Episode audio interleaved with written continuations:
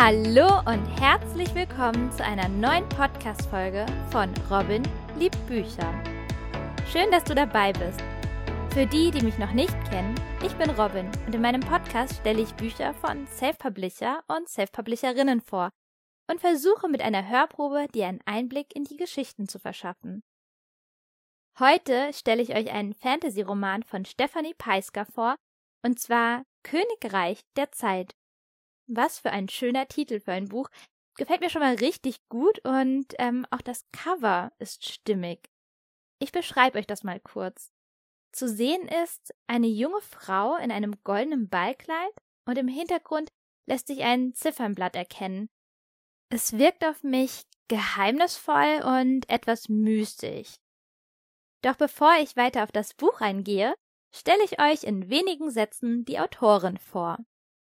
2002 ist Stephanie Peisker geboren und hat das Schreiben mit zwölf Jahren für sich entdeckt. Ihren ersten Roman Ocean Blue, Tochter der Sirenen, ist im November 2018 erschienen. Und wenn Stephanie nicht mit dem Schreiben beschäftigt ist, widmet sie ihre Zeit ihrer Lieblingssportart, dem Rhönradtouren. Aber kommen wir nun zum Roman Königreich der Zeit. Und ich beginne mit dem Klappentext. Mit jeder Berührung kann die 18-jährige Ayla die Zukunft eines Menschen sehen. Diese Gabe ist allerdings mehr Fluch als Segen.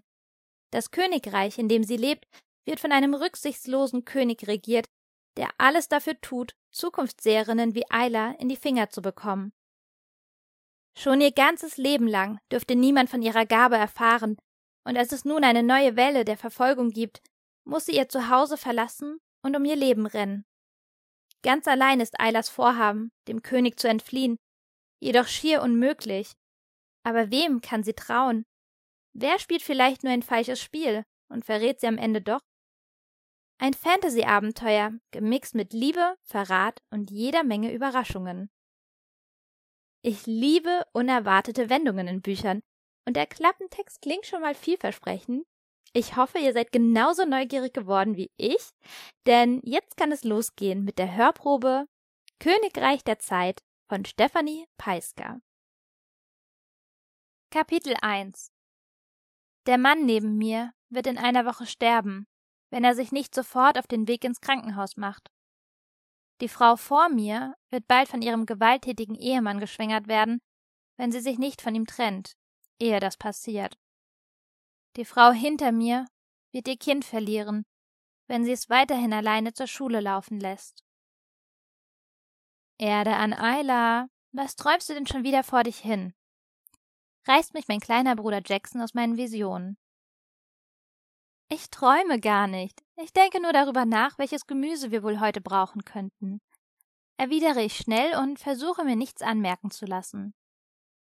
Ja, ja, winkt er ab ich verstehe einfach nicht, wie du so viel Tag träumen kannst, wenn so viele Leute um uns herum sind. Genau das ist ja das Problem, denke ich, aber ich spreche es nicht aus. Jackson darf genauso wie meine anderen Geschwister niemals erfahren, welche Gabe in mir schlummert. Glaubst du, deine Mama würde sich über einen Sack Kartoffeln und einen Bund Karotten freuen? frage ich ihn stattdessen und steuere auf einen Gemüsestand zu. Jackson will mir gerade antworten, als ein Schrei in der Marktstraße ertönt. Nicht nur wir, sondern auch die Leute um uns herum schauen sich fragend um und versuchen das Mädchen zu finden, dessen Schrei wir gerade alle gehört haben. Auf dem Markt herrscht reges Treiben, deshalb ist es schwer, jemanden auszumachen. Schließlich sehe ich an einer Haustür ein Stück die Straße herunter ein Mädchen in meinem Alter stehen, das von zwei Palastwachen festgehalten wird. Lasst mich los, ich bin nicht die, nach der ihr sucht. Schreit sie die Wachen an, doch diese lassen sich nicht beirren und schieben das Mädchen die Treppen hinunter. Was ist da los? Ich sehe nichts, fragt mich Jackson aufgeregt und hüpft auf und ab, obwohl er niemals hoch genug springen könnte, um über die Köpfe der Leute zu sehen. Er ist sechs Jahre alt und sieht somit noch weniger als ich. Denn obwohl ich 18 und schon ausgewachsen bin, sind die Menschen um uns herum fast alle größer als ich. Ich weiß es auch nicht, antworte ich ihm und greife reflexartig nach seiner Hand. Die ganze Situation ist mir nicht geheuer, und ich spüre die Spannung nur zu deutlich in der Luft liegen. Die Menschen bewegen sich in Richtung der Stände und schieben mich dabei unsanft nach hinten. Ich bin so verwirrt, dass ich stolpere und mich gerade noch rechtzeitig an einer Schulter festhalten kann, bevor ich falle. Ich erwarte einen Strom Bilder, denn meine Hand liegt auf der Schulter des jungen Mannes vor mir, aber es kommt nichts. Kein einziges Bild, keine Vision, die mir seine Zukunft zeigt. Nichts zu sehen irritiert mich noch mehr, als alles zu sehen und unterdrücken zu müssen. Blitzartig ziehe ich meine Hand weg, als hätte ich mich verbrannt. Der Mann dreht seinen Kopf zu mir und unsere Augen treffen sich. Nun, da ich sein Gesicht sehe, bin ich mir sicher, dass er nur ein paar Jahre älter ist als ich, aber das ist nicht der Grund, weswegen ich nicht wegschauen kann. Auch seine klaren, schönen Augen und die kantigen Gesichtszüge sind nicht der Grund, weshalb ich ihn anstarre und den Blick nicht von ihm abwenden kann. Einzig und allein die Tatsache, dass ich nichts sehe, wenn ich ihn berühre, lässt mich so erstarrt hier stehen. Er sagt nichts, sondern hält einfach nur meinen Blick stand, bis ich schließlich wegschaue, da Jackson meine Aufmerksamkeit auf sich zieht. Ich kann sie sehen, höre ich seine Stimme, und plötzlich wird mir klar, dass ich beim Stolpern seine Hand losgelassen habe und er nun nicht mehr neben mir steht. Panisch schaue ich mich um und finde ihn schließlich einige Meter vor mir zwischen zwei Frauen kniend. Die Menschen, die eben noch die ganze Straße gefüllt haben, haben sich an die Seiten gedrängt, um den Palastwachen den Durchgang zu gewähren. Jackson hat sich wohl aus Neugierde bis in die zweite Reihe durchgedrängelt und kniet dort, um zwischen den Beinen der Menschen in der ersten Reihe hindurchschauen zu können. Jackson! rufe ich aufgebracht und schiebe mich ungeachtet der bösen Blicke, die ich ernte, durch die Menschen zu ihm. Du weißt doch, dass du nicht weglaufen darfst, herrsche ich ihn an, als ich neben ihm stehe. Ich bin nicht weggelaufen, ich wollte nur besser sehen können, verteidigt er sich. Ich will ihm gerade widersprechen, als erneut das Geschrei des Mädchens ertönt. Ihr werdet in mir nicht finden, was ihr sucht, also lasst mich zurück zu meiner Familie. Sie brauchen mich. Dieses Mal klingt sie sehr viel verzweifelter, und ich kann ihrer Stimme anhören, dass sie Tränen in den Augen hat. Ihre Stimme klingt sehr viel näher als beim letzten Schrei. Ich schaue auf. Tatsächlich schieben die beiden Soldaten das Mädchen einige Sekunden später an uns vorbei, und ich kann einen Blick auf ihr Gesicht erhaschen. Völlige Verzweiflung gepaart mit unbändiger Hoffnungslosigkeit stehen darin geschrieben. Das ungute Gefühl in meiner Brust weitet sich aus und ich wende meinen Blick von dem Mädchen ab und wieder zu Jackson. Komm, Jackson, wir gehen, sage ich bestimmt und ziehe ihn an seinem Arm hoch. Aber ich will doch wissen, warum Sie das arme Mädchen mitgenommen haben, quengelt er. Das würden wir wohl alle gerne wissen, meinte die Frau vor mir und dreht sich zu Jackson um. Aber unser lieber König wird es uns nicht verraten. Seine Taten sind unergründlich. Und damit wirst du leben lernen, Kleiner. Fügt sie noch eine kleine Lebensweisheit hinzu. Sie hat recht, die Monarchie, in der wir leben, hat nichts mit Volksnähe zu tun. Unserem König sind wir egal, und das lässt er uns nicht nur durch seine willkürlichen Festnahmen, sondern auch durch die viel zu hohen Steuerabgaben und Armeeeinzügen spüren. Dass hungernde Familien auch noch ihren Vater an die Armee verlieren oder die Hälfte ihrer Ernte ans Königshaus abgeben müssen, ist völlig normal. Aber das ist doch total blöd, wenn man seine Fragen nicht beantwortet bekommt erwidert Jackson, der noch zu jung ist, um die paradoxe Welt zu verstehen, in der er aufwachsen muss.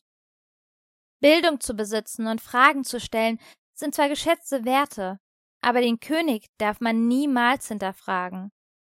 Eine Familie zu gründen ist das höchste Privileg auf Erden, aber wenn der König sein Land vergrößern will, muss man seine Familie Hunger leiden lassen, um in den Krieg zu ziehen und wahrscheinlich niemals wiederzukehren. Wir müssen los, Jackson, sage ich bestimmt, um weitere Fragen abzuschneiden, und ziehe an seiner Hand. Ich kenne meinen Bruder zu gut und weiß, dass er dazu neigt, sich in Dinge hineinzusteigern, wenn sie ihm nicht gefallen.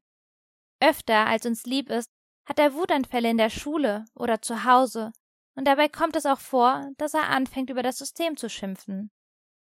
Er ist zwar erst sechs und weiß nicht, wovon er redet, aber es ist trotzdem besser, wenn niemand mitbekommt, wie mein Bruder über den König spricht. Das würde wahrscheinlich auf seine Mutter zurückfallen, die ihn besser hätte erziehen müssen und ihm Werte des Königreichs beibringen sollte. Und dabei ist es nicht so, dass Jacksons Mutter Lisa nicht immer wieder versuchen würde, Jackson mit Lügen zu füllen, um ihn von den positiven Seiten des Systems zu überzeugen. Aber Jackson ist nicht dumm. Er merkt, dass Lisa es nicht ehrlich meint, und er hört, wie sie abends oft weint oder sich fragt, wie sie unsere Familie weiter durchbringen soll. Lisa trägt eine große Last, die ich zwar versuche, ihr ein bisschen abzunehmen, aber es ist nicht einfach, ihr ein gutes Gefühl zu geben, wenn ich genauso gut wie sie weiß, dass es schlimm um uns steht. Seit ihr Mann vor vier Jahren erneut eingezogen worden ist, um am Königshaus zu dienen, trägt Lisa die Aufgabe, uns alle alleine durchzufüttern. Anfangs ist alles gut gegangen, denn die Entschädigungszahlungen des Königshauses reichten aus und das Land war allgemein in einer guten Verfassung, so dass Lebensmittelpreise und Mieten bezahlbar waren. Doch seit wir vor zwei Jahren den Krieg gegen unser Nachbarland verloren haben, geht es stetig bergab. Ich ziehe Jackson durch die aufgebrachte Menge und versuche all die Stimmen um mich herum auszublenden. Alle fragen sich, was wohl dieses Mal angeblich passiert sein soll und weshalb man dieses Mädchen mitgenommen hat. All diese Stimmen und dazu noch die rasche Abfolge an Bildern vor meinem inneren Auge machen es mir fast unmöglich, mich zu konzentrieren. In solchen Situationen ist meine Gabe ein wirklicher Fluch. Jedes Mal, wenn ich eine Person berühre und kurz blinzle, sehe ich die Zukunft der jeweiligen Person. Normalerweise kann ich das gut ausblenden, aber bei so vielen Bildern ist es wirklich schwer. Aber du wolltest doch noch Zucker kaufen, protestiert Jackson schließlich und bleibt abrupt stehen. Ich schaue ihn an und brauche einen Moment, um zu verstehen, was er zu sagen versucht. Ich wollte Gemüse kaufen, keinen Zucker, Jackson, sage ich und ziehe eine Augenbraue hoch. Dachtest du wirklich, du kriegst mich so leicht dazu, Zucker zu kaufen? Hätte ja klappen können, meinte er resigniert und schaut zu Boden. Zucker ist in den letzten Jahren hier im Land zu einem Luxus geworden, denn seit dem Krieg verweigert unser Nachbarland uns dessen Import. Ich würde es Jackson wirklich gönnen, mal wieder einen selbstgebackenen Kuchen mit echtem Zucker darin zu essen, aber dafür reicht unser Geld hinten und vorne nicht. Solch einen Luxus können sich inzwischen nur noch die wirklich reichen Menschen leisten. Netter Versuch, Kleiner, lacht ein Mann neben uns und schaut auf Jackson herab. Ich habe früher auch immer versucht, meine Mama zu überreden, mir Süßigkeiten zu kaufen. Er scheint sich wirklich lustig zu finden, aber Jackson ist nicht mehr zum Lachen zumute. Er schaut nur einmal kurz zu dem Mann hoch und sagt Sie ist nicht meine Mama, sondern meine Schwester. Dann zieht er an meiner Hand, um mich zum Gehen zu bewegen. Verzeihen Sie, er hat keinen guten Tag. Entschuldige ich mich noch schnell bei dem Mann, bevor ich von Jackson weitergezogen werde. Es ist nichts Neues für uns, für Mutter und Sohn gehalten zu werden. Auch wenn ich erst 18 und Jackson 6 ist, würden wir auch als 20 und 5 durchgehen, was hierzulande eine völlig normale Alterskombination ist. Zwar sind außereheliche Kinder nicht wünschenswert, aber über die Jahre hinweg haben sie ihren schlechten Ruf verloren. Inzwischen sind sie zur Normalität geworden. Viele Teenager werden viel zu früh schwanger, weil sie nicht aufpassen und sich von ihrer elenden Situation in die Arme irgendwelcher Kerle locken lassen. Und tatsächlich wird es sehr viel lieber gesehen, als Teenager Kinder zu bekommen, als kinderlos zu bleiben. Eine Familie zu gründen und dem Königreich starke Nachkommen zu schenken, wird als große Gunst angesehen. Das ist auch, zumindest glaube ich das, der einzige Grund, warum die Bevölkerungszahl trotz dem Krieg und der Armut immer weiter steigt. Wären diese Werte nicht so tief in den Köpfen der Menschen verankert, hätten wahrscheinlich die meisten längst eingesehen, dass man in so einem zerrütteten Land kein Kind bekommen sollte. Die Menschenmasse um uns herum beginnt sich langsam zu lichten, und als ich mich umsehe, bemerke ich, dass wir fast am Ende der Marktstraße angekommen sind. Rechts neben uns entdecke ich einen Gemüsestand, und obwohl es nicht der ist, zu dem wir sonst immer gehen, schiebe ich Jackson in diese Richtung. Ein paar Minuten später sind wir mit einem Sack Kartoffeln und einem Netz Karotten wieder auf dem Weg nach Hause. Bevor wir um die Ecke biegen, um die Marktstraße zu verlassen, schaue ich mich noch einmal um, wobei mein Blick von einem leuchtenden Augenpaar aufgefangen wird. Der junge Mann von vorhin, bei dem ich keine Vision hatte. Ich mustere ihn einen Augenblick und versuche, etwas an ihm zu finden, das außergewöhnlich ist und mir erklären könnte, weshalb ich bei ihm nichts sehe. Aber mir fällt nichts auf. Natürlich bemerke ich, wie gut er aussieht, schließlich bin ich nicht blind, und bei diesen breiten Schultern und den verwuschelten braunen Haaren kann ich nicht bestreiten, dass er wirklich hübsch anzusehen ist. Trotzdem erklärt mir das nicht, weshalb er anders ist als alle anderen. Hohe Attraktivität hat, soweit ich weiß, keinen Einfluss auf meine Gabe. Eigentlich sind die einzigen Menschen, bei denen ich nichts sehe, kleine Kinder, die noch nicht für sich selbst entscheiden können, und sehr nah Familienangehörige. Im Gegensatz zu nahen Blutsverwandten wie meiner Mutter oder meiner Tante, bei denen meine Gabe gar nicht funktioniert, ist es bei fernen Verwandten jedoch durchaus möglich, etwas zu sehen. So habe ich bei meinen Cousinen und Cousins jedes Mal Visionen, wenn ich sie berühre, auch wenn sie für mich wie Geschwister sind und ich sie deswegen auch so bezeichne. Jackson, mein jüngster Cousin, zusammen mit seiner Zwillingsschwester Jessica und deren älteren Schwester Maya, sind für mich über die letzten acht Jahre zu meiner neuen Familie geworden. Durch sie und meine Tante Lisa konnte ich, nachdem meine Mutter mich verlassen musste, ein halbwegs normales Leben führen. Sie hat mich damals zu Lisa, der Schwester meines biologischen Vaters, gebracht, und diese hat mich mit offenen Armen aufgenommen. Ich bin ihnen allen bis heute unendlich dankbar, dass ich ein Teil ihrer Familie werden durfte, vor allem weil sie dadurch noch ein Kind mehr verpflegen mussten und das wenige Gesparte, das meine Mom mir mitgegeben hat, wahrscheinlich nicht einmal für ein Jahr gereicht hat. Ohne Lisa und ihre Familie wäre ich wohl, wie viele andere, als Straßenkind geendet. Meine Mutter hatte mich nicht mitnehmen können, auch wenn es ihr damals das Herz gebrochen hat, mich zurückzulassen. Mama, du wirst nicht glauben, was wir gerade gesehen haben, ruft Jackson in dem Moment, in dem ich die Haustür aufschließe. Er will sofort durch den Flur in die Küche rennen, um mit Lisa zu sprechen, aber ich stoppe ihn, indem ich die Kapuze seiner Jacke festhalte. Zieh deine schmutzigen Schuhe aus, bevor du durchs Haus läufst, weise ich ihn an, während ich selbst Schuhe und Jacke ablege und dann in Richtung Küche gehe. Er wollte mal wieder seinen Schmutz im ganzen Haus verteilen, sage ich belustigt, während ich die Küche betrete. Ich bin davon ausgegangen, Lisa kochend am Herd stehend anzutreffen, aber sie steht mit dem Rücken gegen den Herd gelehnt und schaut mich aus großen Augen an. Ihr Mund zeigt keine Regung, und ich vermisse das Funkeln, das ich sonst in ihren Augen finde. Ist alles in Ordnung bei dir?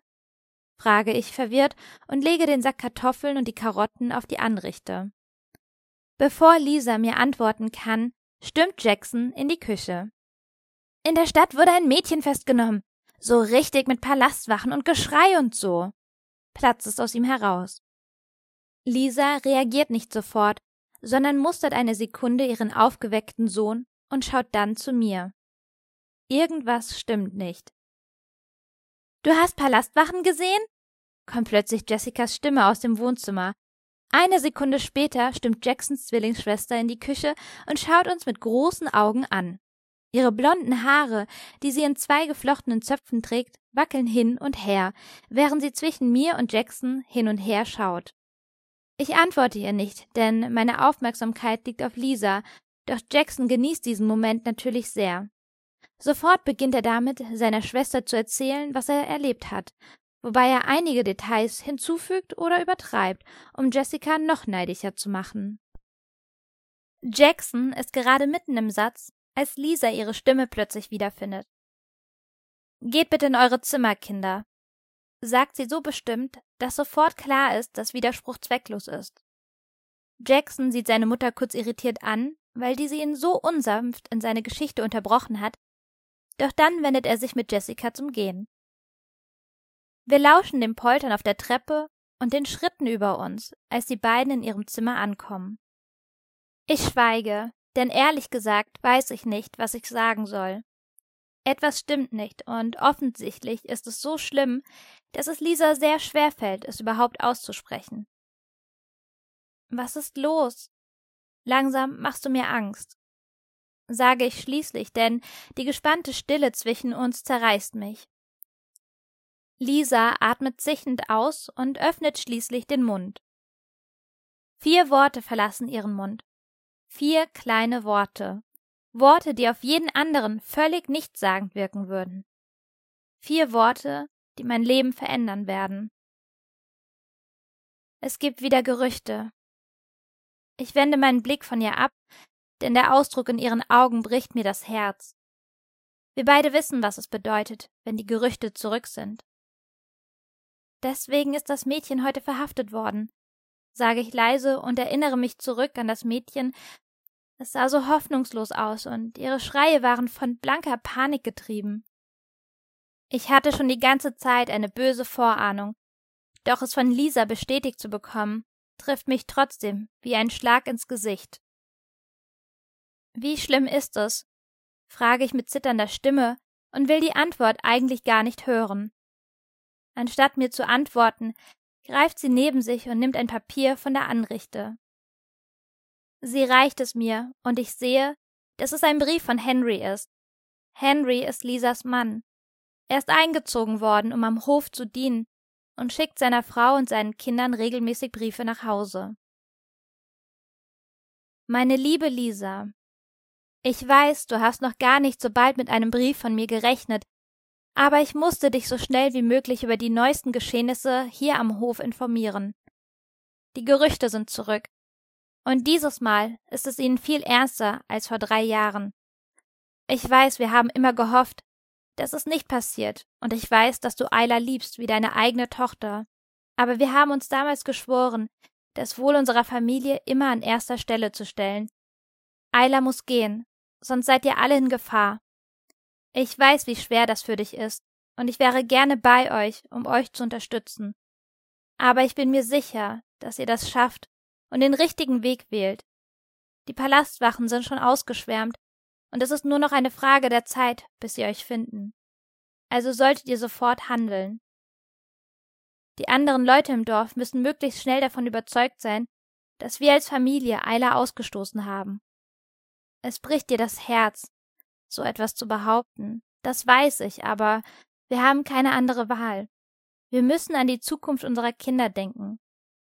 Grüße Jackson, Jessica und Maya von mir und sorge dafür, dass deine Nichte möglichst schnell unser Haus verlässt. Ich hoffe, euch bald wiedersehen zu können und habe bereits Heimaturlaub beantragt. In Liebe, Henry. Das war die Hörprobe zu Königreich der Zeit von Stefanie Peisker. Vielen lieben Dank, Stefanie, dass ich dein Buch in meinem Podcast vorstellen durfte. Ich hoffe, es hat euch allen gefallen. Und wenn ihr die junge Autorin unterstützen wollt, schaut gerne auf ihrem Instagram-Account vorbei und lasst ein wenig Liebe da. Und an alle Bücherliebhaber und Bücherliebhaberinnen und die, die es noch werden wollen, genießt den Tag und wenn ihr wollt, hören wir uns wieder nächsten Sonntag um 16 Uhr zu einer neuen Folge von Robin liebt Bücher.